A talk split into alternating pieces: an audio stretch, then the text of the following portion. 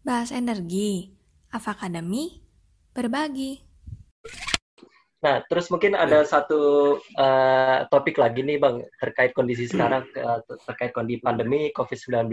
Uh, kita semua sadar ya Bang, bahwa COVID ini memperlambat ekonomi termasuk di Indonesia. Dan ini mungkin juga berdampak besar pada lulusan baru nih Bang, yang baru memasuki pasar kerja untuk pertama kalinya. Kemarin aku baca hmm. dari Jakarta Post Bang, tanggal awal Juli lah 2020, hmm. itu bahwa pertumbuhan ekonomi negara di Indonesia menyusut menjadi 2,97 persen bang selama kuartal pertama 2020 dan di situ juga di state atau dinyatakan bahwa banyak perusahaan mulai memotong rekrutmen karyawan baru pada awal Maret ini bang. Nah menurut abang nih kira-kira potensi EBT ini dalam mendukung pertahanan negara dan perbaikan dan pertumbuhan ekonominya dengan kondisi COVID kira-kira gimana bang? Um, uh, kita harus menyadari dulu nih uh, apa namanya kalau pandemi ini sebenarnya menyerang seluruh uh, negara gitu. Dulu waktu bulan Maret habis Wuhan itu pelaku-pelaku bisnis Wuhan otomotif Wuhan itu depresi. Wah gila nih kita nggak ada uh, pemasukan lagi karena orang di rumah aja nggak berani keluar. Terus orang itu nggak bisa bersentuhan satu sama lain di mobil harus satu di depan satu di belakang dan segala macamnya. Depresi mereka sehingga dunia transportasinya itu sama otomotif itu turun. Ternyata sekarang kebalikan deh. Kebalikannya itu adalah orang lebih senang pakai di, di Wuhan ya, orang lebih senang pakai kendaraan pribadi daripada pakai kendaraan umum. Jadi sekarang di Wuhan rame-rame beli mobil. Karena mereka takut kalau pakai kendaraan umum nanti gue gampang tertular gitu. Dan ternyata baru-baru ini otomotif di Wuhan meningkat tajam. Nah, artinya kayak gini loh. Jangan karena peristiwa COVID tiga bulan, lima bulan, satu tahun, dua tahun, kita mengorbankan source of energy, source of renewable energy. Jadi maksud aku itu adalah mungkin saja apa namanya itu uh, uh, uh, ini adalah time for us to pivot gitu untuk mempivotkan diri to prepare ourselves kalau besok besok uh, energi buffer itu ketika dengan masa covid ini itu yang sangat dipastikan itu terjadi itu adalah renewable energy. Jadi bukan jangan dipelintir ke bentuk uh, uh, uh, perjuangan radikal, jangan dibilang itu jadi kayak perlawanan kita melawan uh, pemerintah atau pemerintah ini bohong, nggak nggak bisa. You ketika nggak pakai itu, virus ini sekarang ada di mana-mana. Ya kenapa nggak kita melakukan protokolnya dulu? The same as renewable energy. Renewable energy menurut saya itu adalah uh, buffer, buffer untuk merubah sedikit atau mempertahankan iklim Eh, negara-negara atau bumi ini sehingga dia bisa kembali menata dirinya sendiri. Karena ini alam ya alam ketika kita jaga kan sama kayak tumbuhan. Tumbuhan kita tiap hari siram kan tumbuh dengan sendirinya buahnya bagus dengan sendirinya gitu kan tapi kalau dibiarkan begitu saja tidak ada buffernya tidak ada pengaturan terhadap berapa emisi karbon yang layak berapa ini berapa ini berapa itu berapa itu semuanya bagaimana gambutnya bagaimana ininya segala macam ya menurut saya tidak akan uh, uh, sustain uh, uh, dengan lama seperti prediksi-prediksi para teknokrat. Yeah. So renewability kembali uh, topiknya itu adalah uh, it's a buffer actually. Okay. Jadi jadi kita malah justru harus positif dan makin semangat ya bang. Oke bang, uh, mungkin uh, last but not least nih bang, sebelum kita kasih uh, waktu untuk ke uh, sahabat-sahabat energi, pertanyaan terakhir nih bang, sebagai salah satu tokoh di balik Indonesia Next Leader nih bang, NGO yang bergerak uh, memimpin atau menyemangatkan, menggelorakan anak-anak muda di kepemimpinan. Ada nggak sih bang kegiatan-kegiatan yang dapat mendukung generasi muda milenial untuk mengembangkan diri di EBT ini? Atau adakah mentor-mentor atau program dalam Indonesia Next Leader nih bang? Biar teman-teman sahabat-sahabat energi tahu nih tentang Indonesia Next Leader nih bang ini teman-teman ini Aryo ini pura-pura nanya sebenarnya Aryo terus habis itu uh, Nick uh, apa uh, Octaviano Gandhi Okto itu itu itu justru kalau beberapa kali diskus tentang energi terbarukan saya justru jadi mentinya mereka mentor saya tuh karena mereka langsung apply teknologi apply uh, uh, uh, apa namanya uh, uh, applied dengan membuat sekolah seperti ini, akademi seperti ini juga uh, urusannya pasti edukasi langsung kepada pecinta-pecinta energi terbarukan. So, uh, uh, maksud saya adalah uh, buat teman-teman semua yang ada di sini kita memang ada satu yayasan Indonesia Next Leader, terus ada Alpha Energy juga sebagai joinan kita. Kalau misalnya kita nanti contoh salah satunya kita lagi influencing tentang energi desa mandiri gitu kerjasama. Mudah-mudahan kerjasama sama Kementerian Desa kementerian terkait lainnya uh, dan itu turn into program turn into project di kampung kita. Jadi uh, solar ke baru milik di, dialokasikan untuk masyarakat desa. Terus masyarakat desa ini jadi punya source of energy sendiri apalagi yang daerah remote daerah yang jauh dari dari dari jaringan PLN gitu saat apa namanya? Uh, itu yang kita sedang lakukan. Dan ternyata setelah kita sadari nih berapa kali keliling kebetulan saya sudah keliling ke 34 provinsi di Indonesia ternyata ya problem terbesarnya itu adalah uh, belum banyak anak muda yang sadar kalau itu adalah uh, dia bisa menemukan leadership di situ dengan cara mengalok uh, apa namanya uh, uh, membuild itu dengan baik gitu. Jadi contoh misalnya begini, saya pernah bangun apa uh, saya kebetulan pernah membangun program pemerintah berapa berapa belas tahun di Bengkulu bikin solar panel, tapi hibah dan ketika hibah ternyata satu tahun berikutnya dia datang ke sana itu udah nggak beroperasi dengan baik gitu. Ada, bahkan ada yang udah jadi kandang ayam. Saya berulang kali cerita ini karena memang itu depan mata saya gitu. Nah uh, ternyata kalau menurut saya itu kelebihan dari uh, anak muda sekarang kan uh, apa kita belajar dari teman-teman kita belajar dari kelompok milenial yang bikin yayasan atau bikin relawan kita belajar dari teman-teman yang sekarang ini lagi berusaha untuk edukasi medik sorry tadi sampai mana yuk udah cukup jelas nggak Iya, tadi uh, sudah cukup jelas sih Bang uh, terkait mungkin uh, bisa disampaikan satu kalimat terakhir Bang tentang uh, ide Indonesia Next Leader sebelum kita uh, ngasih sesi jawab tanya jawab sekitar 10 menit terakhir.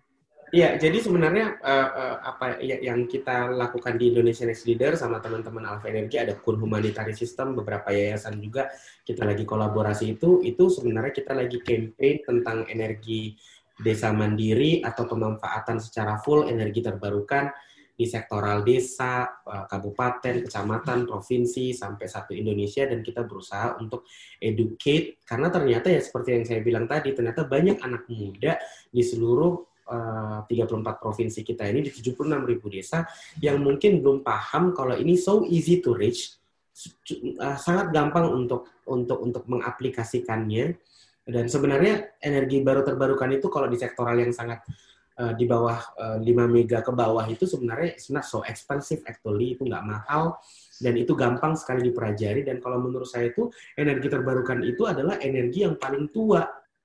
Sepertinya masih menunggu. Oke, sementara sebelum kita tutup, uh, saya coba sampaikan kesimpulan yang tadi kita sudah diskusikan ya dari uh, Abang Hokop jadi beberapa poin-poinnya adalah pertama uh, Indonesia memiliki potensi yang cukup besar ya untuk uh, sumber daya alam dan juga sumber daya manusianya.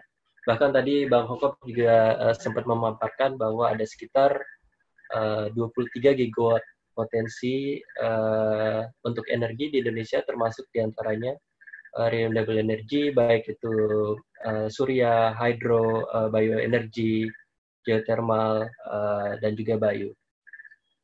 Lalu juga uh, poin kedua yang saya tangkap tadi dari pemaparan Bang Hongkok adalah bahwa uh, potensi untuk generasi muda juga sangat besar.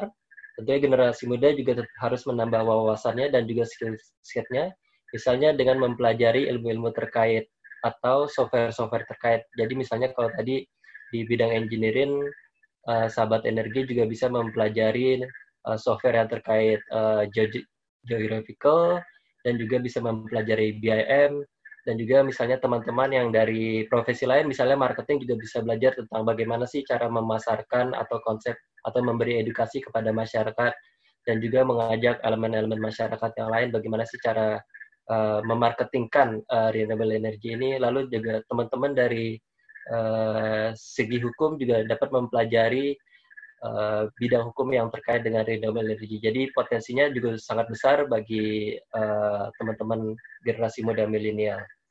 Dan juga tadi Bang Hob juga sempat bilang bahwa generasi muda juga dapat berkontribusi dengan misalnya join-join program yang terkait uh, energi atau lingkungan, salah satunya Indonesian Leader atau ASRI atau S3 atau asosiasi-asosiasi lain NGO seperti itu. Ya, sebelum ditutup sama Aryo, saya mau bilang thank you banget untuk Alpha Energy Academy. Uh, saya tetap punya mimpi. Saya rasa teman-teman yang mungkin puluhan yang hadir di grouping ini, uh, saya pernah bicara di tengah di, di sama teman-teman juga ya pecinta renewable energy sekitar seribu orang, ada yang kecil dan saya rasa kelompok kecil itu jauh lebih. Kalau menurut saya kita mulai yuk dari sekarang untuk mempelajari apa sih sebenarnya energi terbarukan ini dan dari sisi mana kita bisa terlibat. Misalnya ada yang dunianya itu financial, ya coba melirik sedikit kalau ternyata uh, secara financial ini cukup menjanjikan untuk industri dan pengembangan masyarakat atau tenaga kerja atau IPP baru, perusahaan baru yang tumbuh di Indonesia sehingga itu adalah potensi yang harus kita kampanyekan kalau secara finansial secara engineering kita juga uh, bisa ngelihat lebih jauh lagi kalau ini ternyata adalah kesempatan buat kita untuk pivot. Kalau selama ini kita tergantung dengan perusahaan oil and gas atau perusahaan-perusahaan lain yang sifatnya itu mungkin sesuai dengan uh, apa namanya yang trending ada sekarang startup dan segala macam mungkin startup renewable energy juga harus sudah dibikin. Contoh kayak Alpha Energy. Jadi bukan tidak mungkin nanti besok ada penyewaan turbin gitu loh. Itu dibikin startupnya dengan model monitoring dan lain-lain. Jadi saya rasa itu pasti uh, kena dengan kelompok-kelompok milenial juga. Terus habis itu kalau misalnya kita orang legal, wah orang legal mah dari awal men legalnya gimana kita perjuangkan ke pemerintah yeah. dan pemerintah itu harus mau melihat lebih jauh untuk pengembangan energi terbarukan gitu. Nah untuk teman-teman yang di luar itu kayak misalnya aktif di social movement segala macam, percayalah isu renewable energy itu itu adalah isu environment. Environment itu bicara tentang social movement. Ya kayak tadi dimulai sama Aryo di awal ada uh, uh, Thunberg yang yang sekarang dikampanyekan yes. Greta Thunberg itu Greta Thunberg itu ya dia just campaign it dan dia berusaha untuk menginfluence untuk orang cinta sama lingkungan dan bahkan sekarang gerakan dia itu sudah menghasilkan kekuatan finansial baru. Jadi lewat uh, kelompok-kelompok mereka ini sudah banyak anggaran-anggaran yang bisa langsung diteruskan kepada energi terbarukan, uh, environment, uh, sustainability gitu, green environment dan segala macam itu sudah banyak sekali. Jadi ini adalah kesempatan kita untuk pivot di masa COVID ini, kita belajar dan kita saling menginfluence dan setelah uh, justru dengan banyaknya campaign kita atau kita berusaha untuk menginfluence ataupun kita jadi pelaku energi terbarukan, mungkin pandemi ini juga akan semakin cepat berlalu. Kira-kira gitu. Oke, oke. Iya, iya. Uh, jadi di antaranya bahwa potensi SDM dan SDA di Indonesia itu masih besar dan juga potensi untuk generasi muda milenial sangat besar apa pun backgroundnya apa pun skill setnya asalkan mereka uh, keep that in mind dan fokus mereka bisa kontribusi dan juga tadi abang juga sudah menyampaikan bisa melalui social movement dan lain-lain caranya berbagai macam dan juga join-join program dan juga mereka juga bisa menambah uh, wawasan dan skill set dengan mempelajari software-software terkait. Misalnya kalau di engineering bisa pelajarin software JS, bisa pelajarin uh, BIM dan sebagainya. Mungkin itu beberapa dan juga terakhir kesimpulannya adalah bahwa kita harus optimis dan positif ya Bang walaupun uh, dalam kondisi Covid ini. Jadi kita jadikan ini pivot.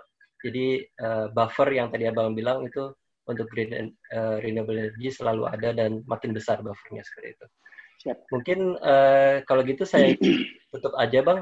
Uh, saya selaku perwakilan dari teman-teman Alpha Energi di sini ada ada teman saya Octaviano Gandhi, ada teman saya juga Edward, ada teman saya juga Yuli. Kami mengucapkan banyak terima kasih kepada Abang Hokop Situngkir dan juga terima kasih kepada uh, PT Arenas Adi Perkasa, uh, Waskita Karya Energi, dan juga uh, Indonesia Next Leader untuk uh, kontribusi bang. Mudah-mudahan kita bisa keep in touch ya dan juga untuk sahabat-sahabat energi kami juga ucapkan terima kasih untuk hadir. Semoga kita bisa keep in touch di next session atau acara-acara lainnya. Gitu. Oke, okay, kalau gitu Mari. bang. Terima kasih Mari banyak kita semuanya. energi.